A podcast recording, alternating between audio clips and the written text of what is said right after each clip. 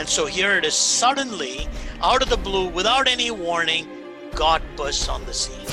However, Habakkuk wanted to know what God would do about the wickedness in Judah, and the Lord responded in a way that amazed and frightened the prophet. So he's permitting this, that such a nation is going to come up against them, and that they are going to be judged in exactly the same way that they were treating their. As God has been in the past, He will be in the future. The covenant indicates an eternal faithfulness and should and that is the basis of their confidence, dependence on the Lord. The psalmist in Psalms 119, verse 11 writes, Thy word I have treasured in my heart, that I might not sin against thee. Why do we study God's word? This verse tells us that it is so that we might avoid sin. Things start going downhill into disarray and chaos when we wander away from the words of God, or in other words, sin. This brings into perspective what was happening in the kingdom of Judah in the time of Habakkuk. Last time, we started on a journey with the prophet who, on seeing injustice, violence, and destruction all around him in Judah, asking God with a desperate groaning why it was so and why God was not doing something about it. Today we get to see how God responds to the prophet from Habakkuk chapter 1 and verse 5 onwards. Once again, a warm welcome to the Agape Fellowship. Here, we seek to study the scriptures verse by verse. And as we go into today's meditation, we pray that you are blessed.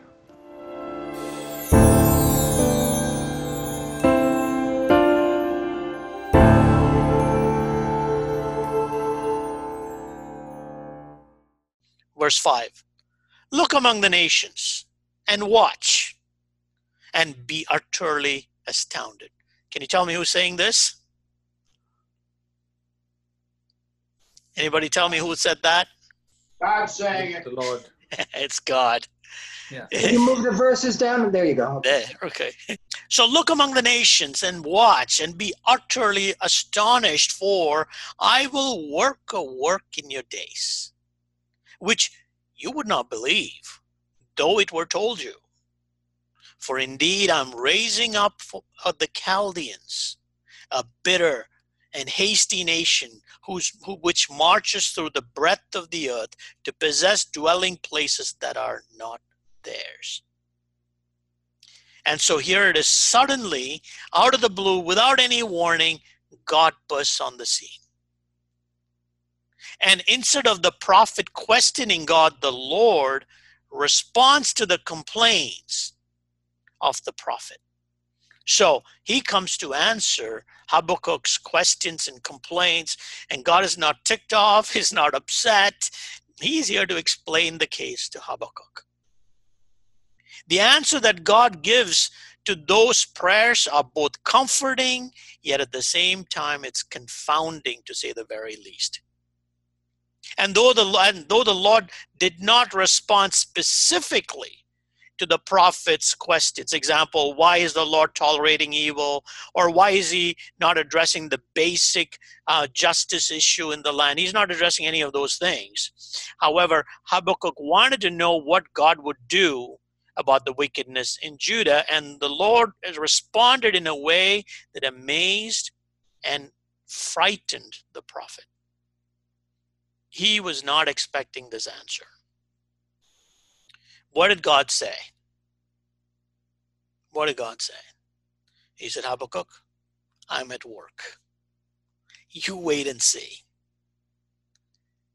Herein lies the amazing fact, especially for us. God is at work.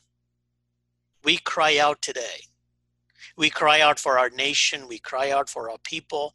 We cry out about our churches. We cry out about righteousness returning to our churches, righteousness returning to our homes. We cry out about so many things and we pray. We've heard them all through. We pray about so many things. And every time the question is, why is God not answering? Is God answering? What's God doing? You know, is has He forgotten us? And so we we con- we concern ourselves with that question is, is there is something going on in a world that only considers humans at work, we have to understand that God is also at work simultaneously. He's on a different track. He's doing a work while we are creating our own work, while the world is doing its own work. Alongside the men at work sign stands another important sign which says God at work. So there are two things going on. And God's response, notice here, if you read through, you will see God's response is not salvation. What was God's response? What was God's response to Habakkuk? Judgment. Judgment. Judgment, exactly. It was not salvation. Action in raising up a mighty, powerful, godless people to action. In verse 5, look at verse 5. It's a call a, call to look among the nations in verse 5 if you look at verse 5 look among the nations and watch and then verse 6 to 11 he talks about the chaldeans and in verse 6 god sets out their characters or their attributes it's horrible look at the attributes of the chaldeans the character of the chaldeans what are they ruthless. Their conduct, they sweep through their motivation to seize each element, seize everything.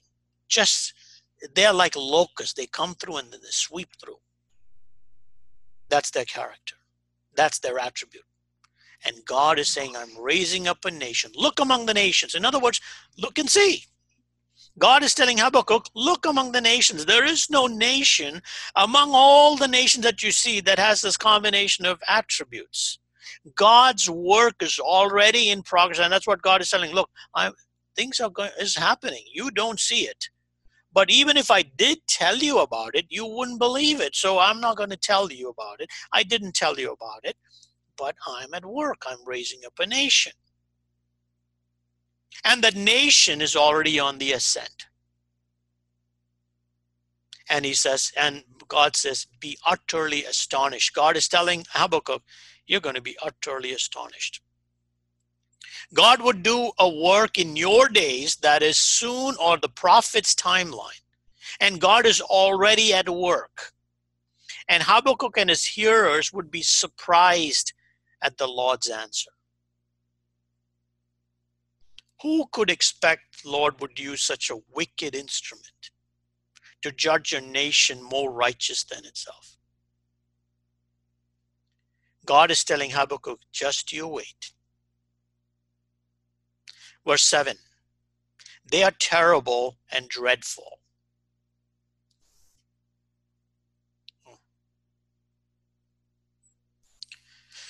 They're terrible and dreadful. Their judgments and dignity proceeds from them. Their horses also are swifter than leopards, more fierce than wolves. Their chargers charge ahead. Their cavalry comes from afar. They fly as the eagles that hasten to eat. They all come for violence. Their faces are set like the east wind. They gather captives like sand. They scoff at kings, and princes are scorned by them. They deride every stronghold, for they heap up earthen mounds and seize it. Then his mind changes and he transgresses, he commits offense, ascribing this power to his God. Who could have believed that God's answer to the wickedness of Judah would be this Babylonian nation? Before I proceed, let's take a look at who are the Chaldeans. And so I put this map together. Let's see if I can show you that map. Can you see my map? Yeah. So, um, what you see this area uh, can you see my mouse also? I think so, right? The arrow. um, Yeah, so yeah. this area is the region of Chaldea. Remember, uh, the Abraham was from where? Ur of the Chaldees. That's here. See that? This is the Chaldean region. And Chaldea is is at the bottom of that region. It's right by the bay, by the uh, by that uh, outlet, the Persian Gulf outlet, and several Aramaean uh, tribes entered that area between 1000 and 900 BC. They found the soil. Uh, they had some natural resources. It was flat, alluvial soil. It had marshlands that still exist. Uh, that Saddam Hussein was trying to uh, uh, vacate, empty out. It floods during the rainy season, so that's how the place got green. And then uh, it had hot summers.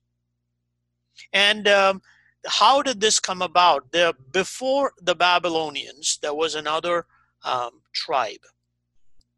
They were the Assyrian people.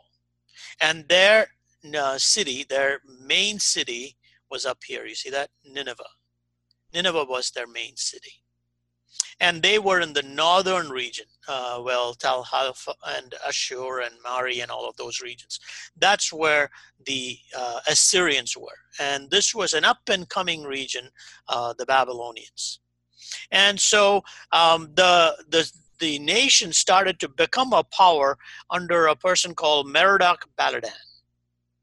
And then came another uh, king called there was Merodach Baladan was the early startup of the Babylonians, and then came Nabopolassar.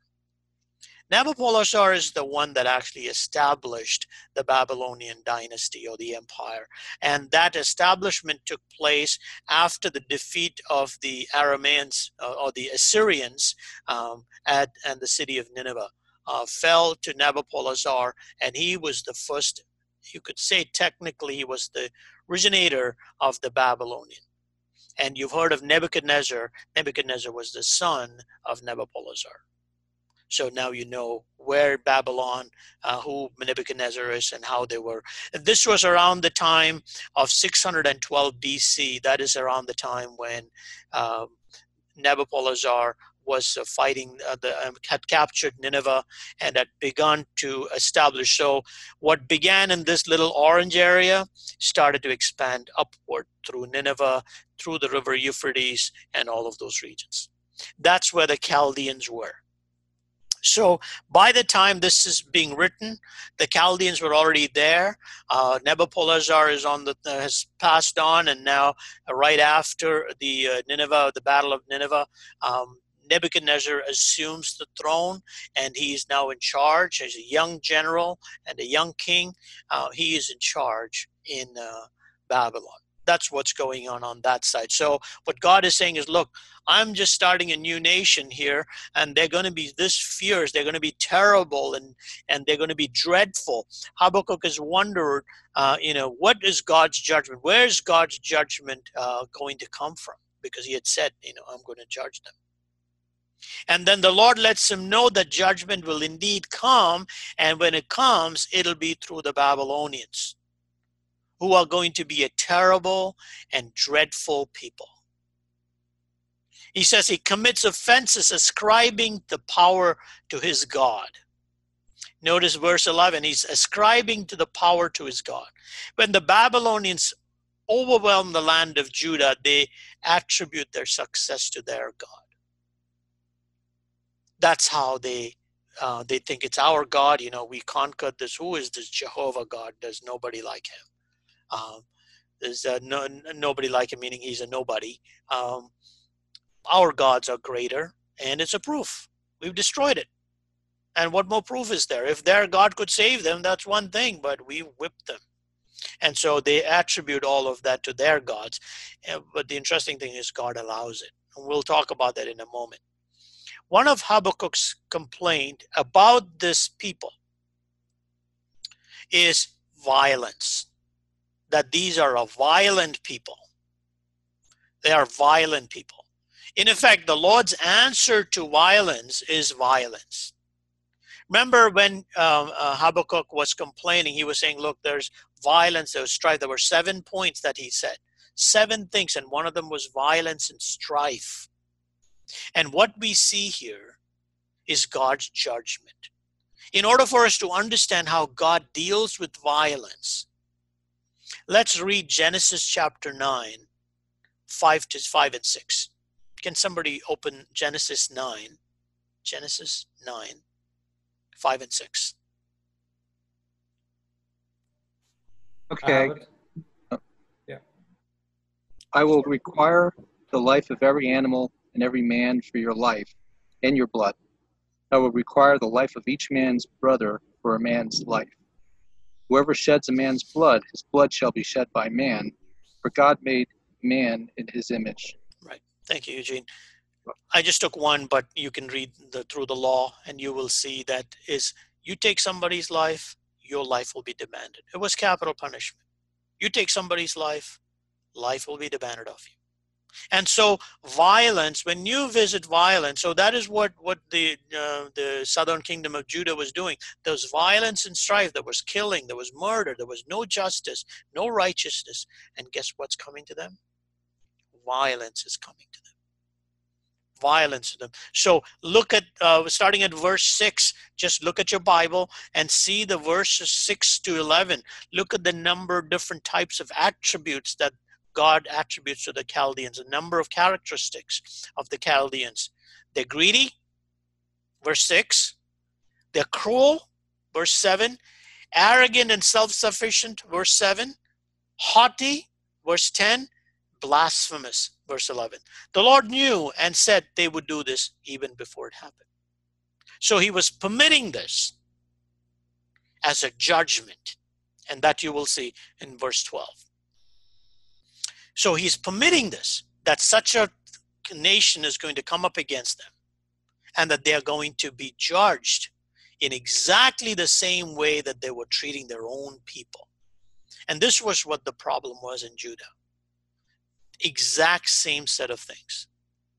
And one of the things that we have to understand here is right within this, within this, by that I mean within the Babylonian kingdom, they're an evil nation.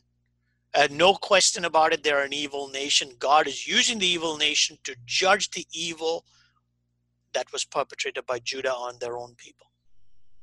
And within it also exists the seeds of their own destruction. We'll talk a little bit about it later on. Verse 12. Now, Habakkuk has a second question. This is even more troubling. He asked the first question, How long? And God gave him an answer. He didn't like the answer. He was so upset by the answer. And so he comes back with the second question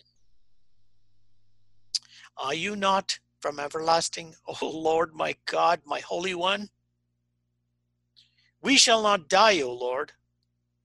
You appointed them for judgment, O rock. You have marked them for correction. Let me move my. Uh, You have marked them for correction. You are of purer eyes than to behold evil, and cannot look at wickedness. Why do you look on those who deal treacherously? And hold your tongue when the wicked devours a person more righteous than he. Why do you make men like fish of the sea, like creeping things? They have no rulers over them. And they take up all of them with a hook. They catch them in their net and they gather them in their dragnets. Therefore, they rejoice and are glad. Therefore, they sacrifice to their nets and burn incense to their dragnets, because by them their share is sumptuous and their food plentiful. Shall they not therefore empty the net and continue to slay nations without pity? Let's look at each verse. Are you not from everlasting, O Lord, my God, my Holy One? There's a, it, it's a loaded question that he's asking. Are you not from everlasting? Are you not the great I am? The I am who I am, I am that I am. Habakkuk's questions deal is dealing with the nature of God here. Are you not from everlasting? As God has been in the past, he will be in the future. The covenant indicates an eternal faithfulness and should and that is the basis of their confidence, dependence on the Lord. And Habakkuk's question is fitting to this because he's asking, wait a minute, God, aren't you not our God? Aren't you not the one from everlasting to everlasting? In other words, this is not new. Knowing these things, God made Habakkuk more perplexed. Because what is he? One is, I am holy. How can a holy one of Israel use instruments of wickedness? How is it possible? You've been able to do, and this is the essence of the question. Look, when you wanted the Israelites to come out of the land, it was your strong hand that brought them out. You didn't use any other instruments, any other wicked instruments to bring you out. Why this wicked instrument? Aren't you not the Holy One? Are you not from everlasting to everlasting? While other nations thought of their God as holy in the sense of, oh, they are that God is away from me. You know, that's all it means.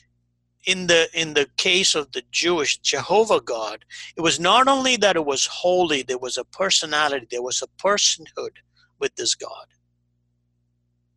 There was righteousness with this God. The other gods, all the other gods, you will see there's perversion in their act. They call themselves God, but they do weird things. You can go through all the religions of the world. They do weird and wacky things. And then now Habakkuk is asking, wait a minute, you are not that God. You don't you, you don't fit that mold. Why then are you using instruments of wickedness? Why are you picked up a, an instrument that's wicked? It baffles Habakkuk. That brings us to the end of episode 2, and we were able to look today from Habakkuk chapter 1, verses 5 to 11. In response to Habakkuk's anguish, because of the wickedness all around him in the kingdom of Judah, God tells him that he was raising the distant Chaldean nation here we see God raising up a more violent nation to judge the violence and wickedness of Judah. This further perplexes Habakkuk and it causes him to once again ask God, How can this be? How can the Holy One of Israel, Jehovah God from everlasting to everlasting, use instruments of wickedness to judge his own people? Join us again next time as we look further into Habakkuk's cry to God from verses 12 onwards. God bless you.